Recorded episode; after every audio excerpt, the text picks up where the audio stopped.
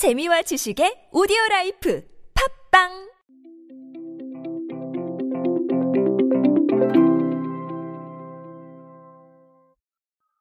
가끔 어머니께서 만들어 주시던 주먹밥이 생각납니다. 주먹밥 하면은 뭔가 간을 해서 손으로 뭉쳐서 취식하는 것으로 생각을 많이들 하실 겁니다. 물론 그게 맞습니다.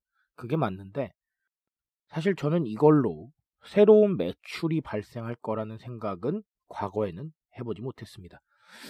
여러분은 어떠신가요? 테스 형한테 물어봤더니 테스 형도 몰랐다고 하네요. 어쨌든 이런 부분들 때문에 주먹밥이라는 것에 많은 관심이 들어가지는 않았었는데 최근에 비비고가 주먹밥을 출시해서 5개월 만에 매출 100억 원을 기록했습니다. 오늘은 이 이야기로 함께 하시죠. 안녕하세요. 인사이 시대 그들은 무엇에 지갑을 여는가의 저자 노준영입니다. 여러분들과 함께 트렌드로 보는 요즘 세상 이야기로 소비 트렌드 이야기들 쉽고 빠르고 정확하게 알아보고 있습니다. CJ에서 비비고 노릇노릇 구운 주먹밥을 출시했었습니다. 5개월 전이에요. 근데 이게 뭐 소비자들한테 호응을 받았어요. 테스팅 차원에서 일부 매장에만 이제 오픈을 했었는데 이게 반응이 좋아서 정식 출시가 됐어요. 냉동밥 시장이 그간 성장세를 계속 보여왔었는데 지난해 이후에는 좀 정체되어 있는 부분이 많았어요. 그런데 어, 비비고 주먹밥 출시와 함께 냉동밥 시장이 다시 움직이기 시작을 했습니다. 어쨌든 이 주먹밥으로 비비고가 5개월 만에 매출 100억 원을 돌파했다라는 사실에 주목해 볼 필요가 있습니다. CJ 자체에서는 아무래도 독보적인 연구 개발 기술력을 토대로 맛과 조립 편의성을 업그레이드했기 때문이다라고 분석을 했습니다.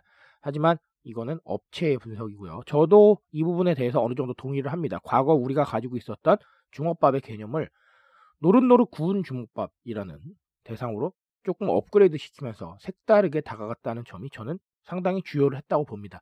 하지만 언제나 그렇듯 이것만으로는 부족하죠. 이것을 채워주는 게 바로 소비 트렌드 키워드라고 생각을 합니다. 그래서 오늘은 그 부분을 채워드릴 겁니다. 첫 번째는 뭐니 뭐니 해도 편리미엄이에요. 저는 이 편리미엄이란 가치가 2020년을 넘어서 계속 될 것이라고 생각을 합니다. 왜 그럴까요? 우리는 끊임없이 바쁘게 살아가고 있습니다.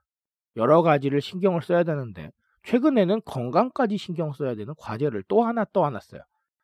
그러면서 정신은 분산되고 시간은 점점 부족해지고 있죠.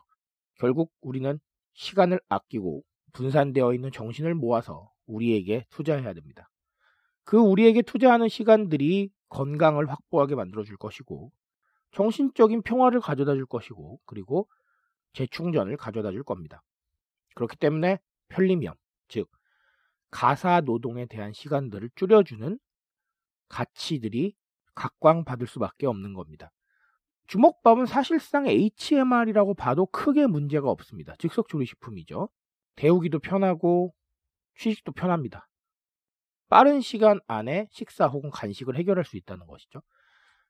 그래서 편리미엄에 들어간다고 볼 수 있습니다. 우리는 편리함을 단순히 귀찮아서 추구하는 게 아닙니다. 나 스스로를 조금 더 챙기고 나 스스로를 조금 더 돋보이게 하기 위해서 편리함을 챙기고 있습니다. 이 가치는 포스트 코로나 시대에 더 빛나게 될 것이고 더 많이 찾으시게 될 것이라고 저는 생각을 합니다. 그래서 편리함을 확보하라는 것 먼저 말씀을 드리고 싶네요. 또 다른 하나는 뭐 홍코노미라고 말씀을 드리고 싶어요. 저도 홍코노미 얘기를 자주 드렸었는데 제가 홍코노미 얘기를 드리면서 이런 조언을 드렸습니다. 단순히 집에서 무언가를 한다라고 생각하지 마시고 그 무언가를 통해서 파생되는 모든 활동들에 주목해라 라고 조언을 드린 적이 있습니다. 우리 주먹밥이라는 대상 하나로 생각을 해볼게요. 주먹밥을 위해서 뭔가 다른 조리 도구들이 필요할 겁니다. 예를 들면 이 노릇노릇 구운 주먹밥은 CJ 얘기로는 전자레인지나 에어프라이어 조리에 특화된 제품이라고 해요. 그럼 전자레인지나 에어프라이어가 필요하겠죠. 그런 식으로 소비의 연결 고리가 생긴다는 겁니다. 주먹밥을 찾는 것 자체도 홈코노미예요. 왜? 집에서 식사나 간식을 해결하기 위함이니까요. 그렇죠? 그런 식으로 홈코노미는 끊임없이 발전해 나가고 소비의 틀을 넓힌다는 겁니다. 그래서 한 가지 측면으로만 바라보시면 안 되고 다양한 측면을 바라보시면서 지금 현재 소비자가 아쉽다고 느낄 만한 부분에 상품이나 컨텐츠를 들이대야 됩니다. 그래야 주목받을 수가 있겠죠. 앞으로 이 홈코노미 어떻게 될 것이냐 전망을 물어보신다면 저는 앞서 언급한 편리미용과 마찬가지로 계속 될 것이라고 생각을 합니다. 집에서 무언가를 한다라는 개념으로 생각하지 마세요. 그렇게 되면 우리가 코로나가 종식되게 된다면 다 밖으로 나갈 거 아니냐라고 반문하실 수가 있게 됩니다. 하지만 그 반문도 맞는 말이긴 맞는 말일 거예요. 저는 이렇게 말씀을 드리고 싶습니다. 이미 이 환경에 적응하고 있고 이 환경에 적응할 수 있도록 소비 트렌드가 변화하는 시점에서는 양분화될 것이라는 겁니다. 밖에서 하는 걸 즐기시는 분들이 계시는가 하면 집에서 하는 걸 또 즐기시는 분들이 계실 거예요. 그리고 앞으로 1인 가구가 어, 전국 시도에서 가장 비율이 높은 가구로 등극할 것이라는 통계가 이미 나와 있기 때문에 홈코노미에 대한 가치는 계속 이어질 것이고 이것을 단순히 코로나가 끝나면 다 밖으로 나갈 것이다. 이렇게 생각을 하시면 안 된다는 겁니다. 좀 더 종합적인 관점을 보여주세요. 우리의 소비 트렌드에 영향을 주는 것은 단순히 무언가의 사건 그리고 무언가의 비용이 아닙니다.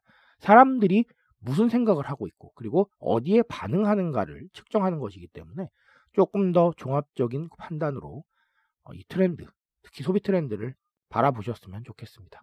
그런 거 위해서 제가 이 오디오 클립 하고 있는 것 같아요. 트렌드에 대한 이야기 언제나 저와 함께 하십시오. 제가 여러분들 트렌드에 빠삭한 인싸로 만들어드리고 있으니까 이 지식 활용하시면 여러분들 방향성에 좋은 도움이 될 것이라 생각합니다. 그 도움 드리기 위해서 저는 오늘도 내일도 노력하겠습니다. 오늘도 트렌드 인싸 되십시오. 감사합니다.